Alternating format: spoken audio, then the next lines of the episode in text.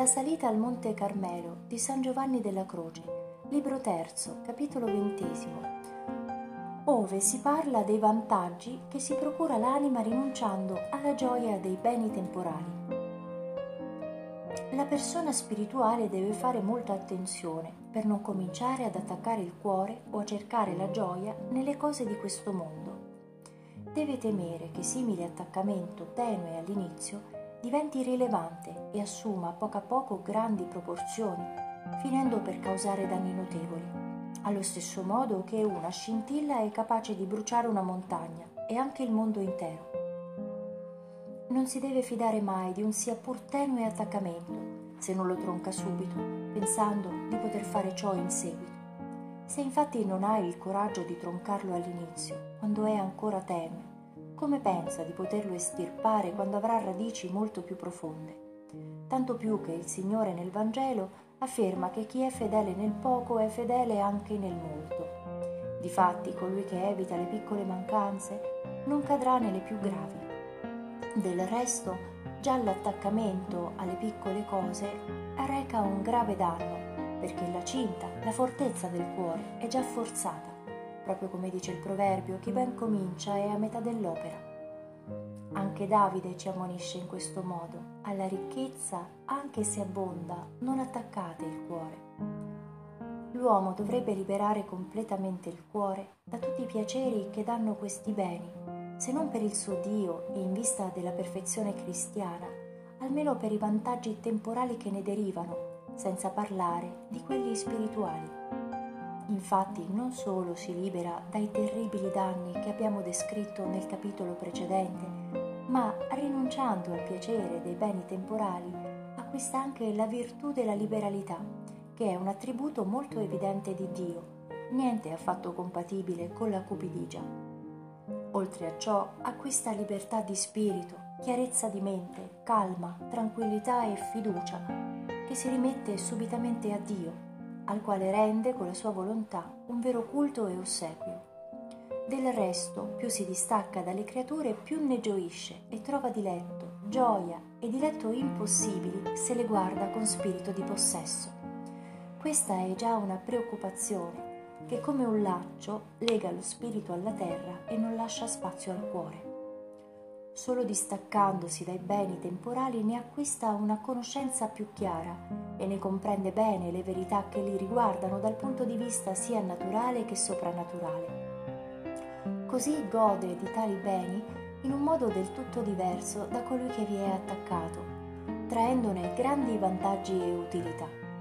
L'uno li gusta secondo la loro vera natura, l'altro invece secondo le false apparenze quegli nel loro lato migliore, questi nel lato peggiore, quegli secondo la sostanza, l'altro secondo i loro accidenti, perché si attacca ad essi in modo sensibile, secondo gli aspetti meno validi.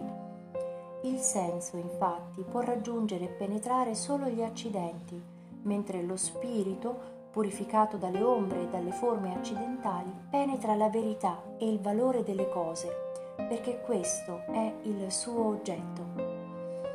La gioia quindi oscura il giudizio come una nebbia, perché non può esserci piacere volontario, come non può esserci gioia in quanto passione, senza che nel cuore ci sia anche un abituale spirito di possesso. Al contrario, la negazione e la purificazione di tale gioia lascia al giudizio la sua chiarezza, come accade all'aria pura quando si sono dissolti i vapori che l'inquinano.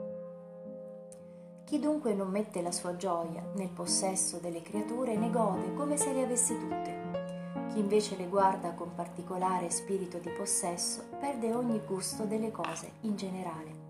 Il primo, che non ha nulla in cuore, possiede tutto, come dice San Paolo, in grande libertà. Il secondo, che si attacca ad esse con volontà di possesso, non ha e non possiede nulla. Anzi, sono le cose a possedere il suo cuore a fargli sentire il peso della schiavitù. Di qui, più gioie un'anima cerca di avere dalle creature, più sentirà il suo cuore attaccato e posseduto dalla sofferenza e dalla pena.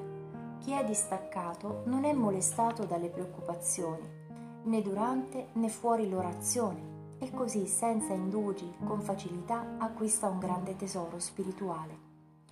L'altro invece non fa che agitarsi nel laccio in cui è imprigionato il suo cuore e pur dimostrando diligenza difficilmente può liberarsi anche per poco tempo dai vincoli del pensiero e del piacere a cui è legato il suo cuore.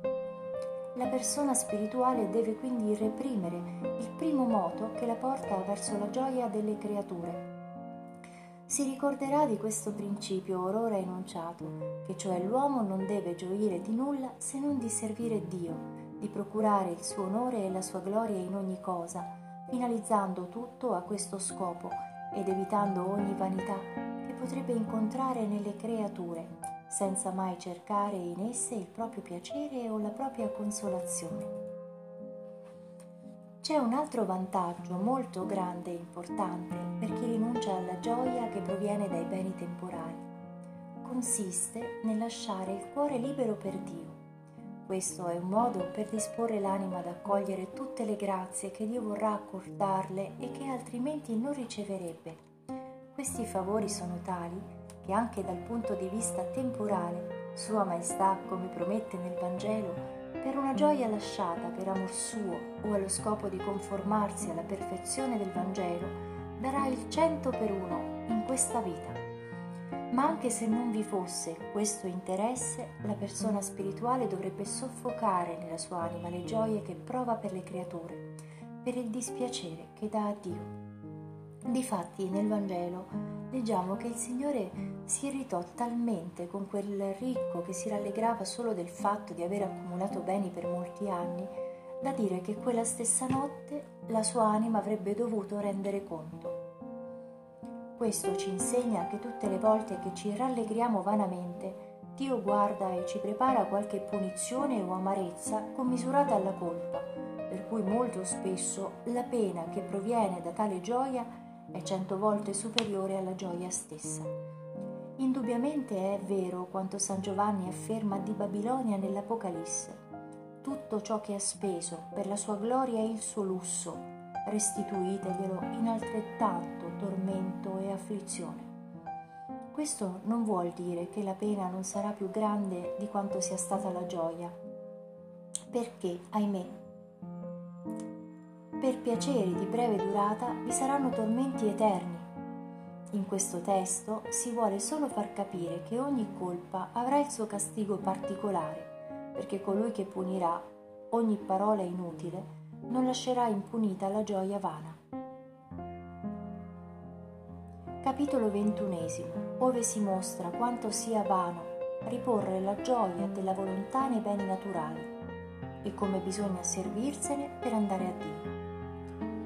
Qui per beni naturali intendiamo la bellezza, la grazia, il portamento distinto, l'aspetto fisico e tutte le altre doti corporali intendiamo altresì le qualità dell'anima, come l'intelligenza, la discrezione e gli altri doni della mente.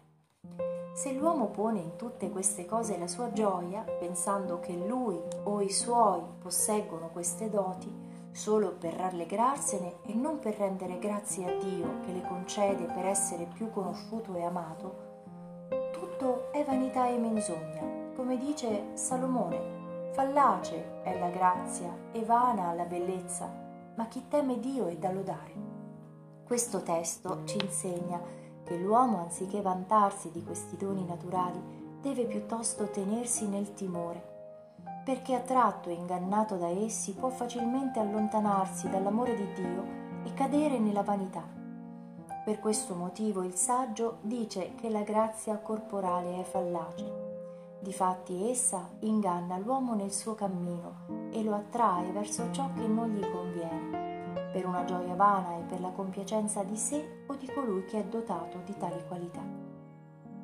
Il saggio aggiunge ancora che la bellezza è vana, perché fa cadere in molti modi l'uomo che la stima e ne gode. Egli deve rallegrarsene solo se lo aiuta e aiuta il suo prossimo a servire Dio Deve anzi temere e stare attento che questi doni e grazie della natura non siano per caso motivo di offesa a Dio, per la vana presunzione o l'affetto disordinato con cui li guarda. Colui che possiede tali doni deve essere prudente e stare allerta per non offrire a nessuno, con una vana ostentazione, motivo per allontanare un solo istante Dio dal suo cuore.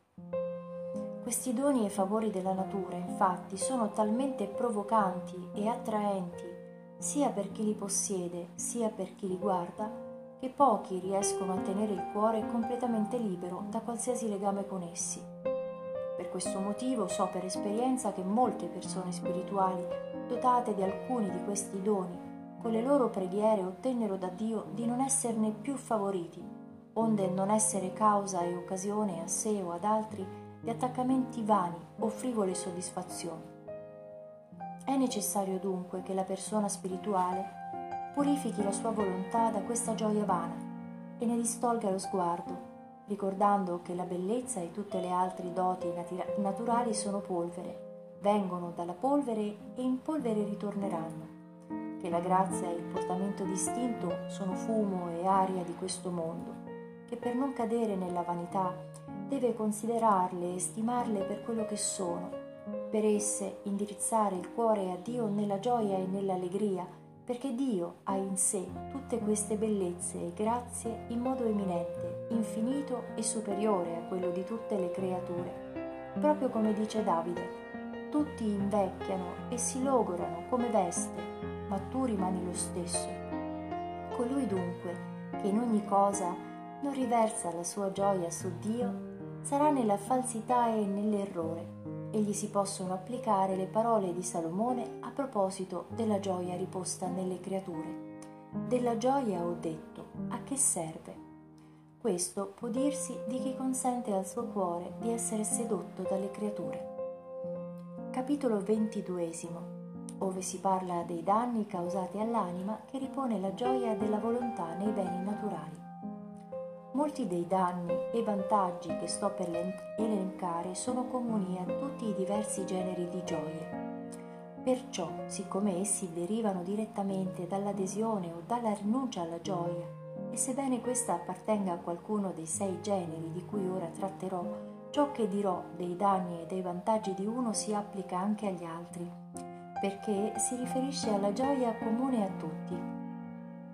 Mio scopo principale tuttavia è di esporre i danni e i vantaggi particolari che vengono all'anima quando prova o non prova gioia nei beni naturali. Li chiamo particolari perché sono prodotti in modo primario e immediato da un tal genere di gioia, ma in modo secondario e mediato da un altro genere. Per esempio, la tiepidezza di spirito è un danno causato direttamente da tutti i sei generi di gioie, quindi questo danno è comune a tutti i generi, ma la sensualità è un danno particolare che deriva direttamente solo dai beni naturali di cui sto parlando. I danni spirituali e corporali causati direttamente ed effettivamente all'anima quando ripone la sua gioia nei beni naturali si riducono principalmente a sei. Il primo è la vanagloria, la presunzione, la superbia e il disprezzo del prossimo. Difatti non si può concedere la stima a una cosa senza sottrarla a un'altra. Da ciò consegue quantomeno una disistima concreta per le altre cose, perché è naturale che quando il cuore ripone il suo apprezzamento in una cosa, lo ritiri dalle altre per aderire a quella che preferisce. Da questo disprezzo reale è facile passare a un disprezzo intenzionale e volontario verso qualche altra cosa in particolare o in generale, non solo interiormente ma anche a parole, e si dice la tal persona o la tal cosa non è come quell'altra. Il secondo danno consiste nello spingere i sensi al compiacimento, al piacere sensuale e alla lussuria. Il terzo danno consiste nel far cadere nell'adulazione e nelle lodi vane, in cui c'è inganno e vanità, come dice Isaia. Popolo mio, chi ti loda ti inganna. Infatti, sebbene a volte si dica la verità elogiando i doni e la bellezza di una persona, sarebbe strano che non ne risultasse qualche inconveniente, o inducendola al compiacimento vano e alla gioia frivola, o annettendo a questo elogio attaccamenti e intenzioni imperfette.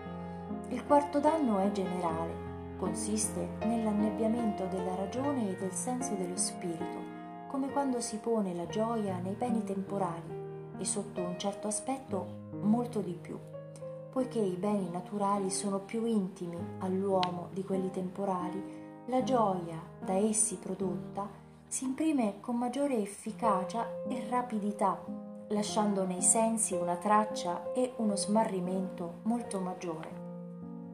La ragione e il giudizio perdono la loro libertà. Sono come ottenebrati in seguito all'affezione di quella gioia loro molto intima. Da ciò deriva il quinto danno, che è la distrazione della mente verso le creature. Da questa poi nascono la tiepidezza e la fiacchezza spirituali che costituiscono il sesto danno.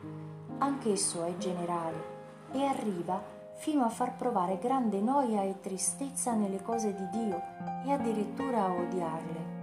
In questo piacere, almeno agli inizi, si perde inevitabilmente la purezza di spirito. Se poi si avverte del fervore, sarà un fervore molto sensibile e grossolano, poco spirituale, scarsamente interiore e raccolto. Consisterà più nella gioia dei sensi che nel vigore dell'anima. Questa poi è tanto debole e poco elevata da non avere la possibilità di vincere in sé l'abitudine a tale gioia. Infatti basta per non avere la purezza di spirito che l'anima abbia questa abitudine imperfetta, anche se in alcune occasioni ne consentirà ad atti di compiacenza così il fervore della persona verrà a risiedere in certo qual modo più nella debolezza dei sensi che nella forza dello spirito. Comunque le occasioni ne manifesteranno la consistenza e la perfezione.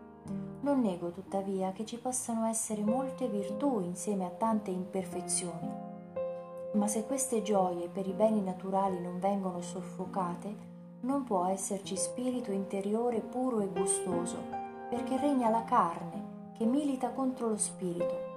E sebbene lo spirito non si renda conto del danno, quantomeno sarà soggetto a una segreta dissipazione.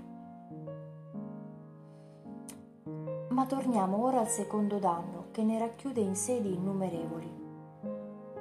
Non credo sia possibile descrivere né spiegare a parole una realtà che non è oscura né occulta, cioè il termine a cui portano questi danni, e quanta infelicità provenga dalla compiacenza che si pone nelle doti e nella bellezza naturale. Ogni giorno, infatti, per questi motivi vediamo omicidi, perdite di onori, ingiurie, dissoluzioni di patrimoni, gelosie, contese, adulteri, stupri, fornicazioni e tanti santi caduti nel fango i quali possono essere paragonati a un terzo delle stelle del cielo che la coda del serpente precipitava sulla terra. Si è annerito l'oro, sì, è alterato l'oro migliore. I preziosi e nobili figli di Sion, già vestiti di oro fino, sono stimati quali vasi di creta, rotti, diventati coccio. Dove non arriva il veleno di questo danno? E chi non beve poco o molto da questo calice dorato, che porge la Babilonia donna dell'Apocalisse, seduta sulla grande bestia dalle sette teste e dieci corna. Queste parole ci fanno capire che non c'è nobile o plebeo, santo o peccatore a cui ella non faccia bere il suo vino, assoggettando in qualcosa il suo cuore. Difatti nello stesso libro si racconta che si sono inebriati tutti i re della terra con il vino della sua prostituzione Ella esercita la sua tirannia sugli uomini di tutte le condizioni, non rispetta neanche la condizione suprema ed eccelsa del santuario e del sacerdozio divino. Come dice Daniele, posa la coppa della sua abominazione nel luogo santo.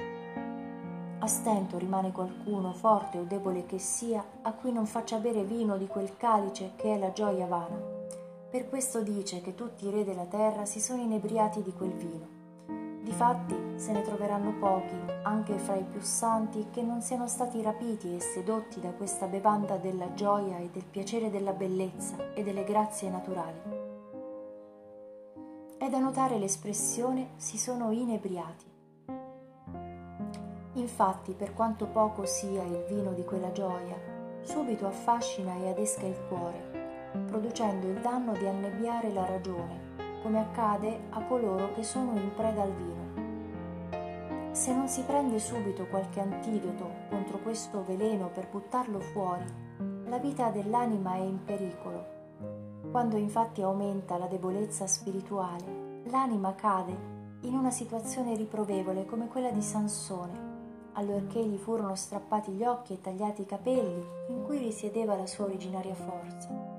Anche l'anima allora sarà costretta a girare le macine del mulino, prigioniera tra i suoi avversari, e poi forse morirà della seconda morte, quella spirituale, come Sansone morì di morte fisica insieme ai suoi nemici.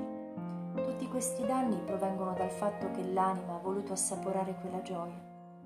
Tale ubriacatura causa all'anima e ancora oggi a molte persone sul piano spirituale ciò che ha procurato a Sansone su quello temporale i nemici dell'anima verranno a dirle schernendola non eri tu che strappavi i legami doppi, spezzavi le mascelle dei leoni, uccidevi mille filistei, scardinavi le porte della città e ti liberavi da tutti i tuoi nemici. Per concludere, indico infine il rimedio necessario contro questo veleno Appena il cuore si sente mosso dalla gioia vana dei beni materiali, deve ricordarsi quanto sia inutile, pericoloso e dannoso di godere qualcosa che non sia servire Dio. Egli deve riflettere sulla catastrofe causata dagli angeli che vollero gioire e compiacersi della loro bellezza e delle loro doti naturali, poiché per questo motivo furono precipitati negli abissi orrendi. Rifletta, inoltre, sui mali innumerevoli che tali vanità causa ogni giorno agli uomini. Si faccia perciò coraggio e prenda il rimedio che il poeta suggerisce a coloro che cominciano ad affezionarsi ai beni naturali.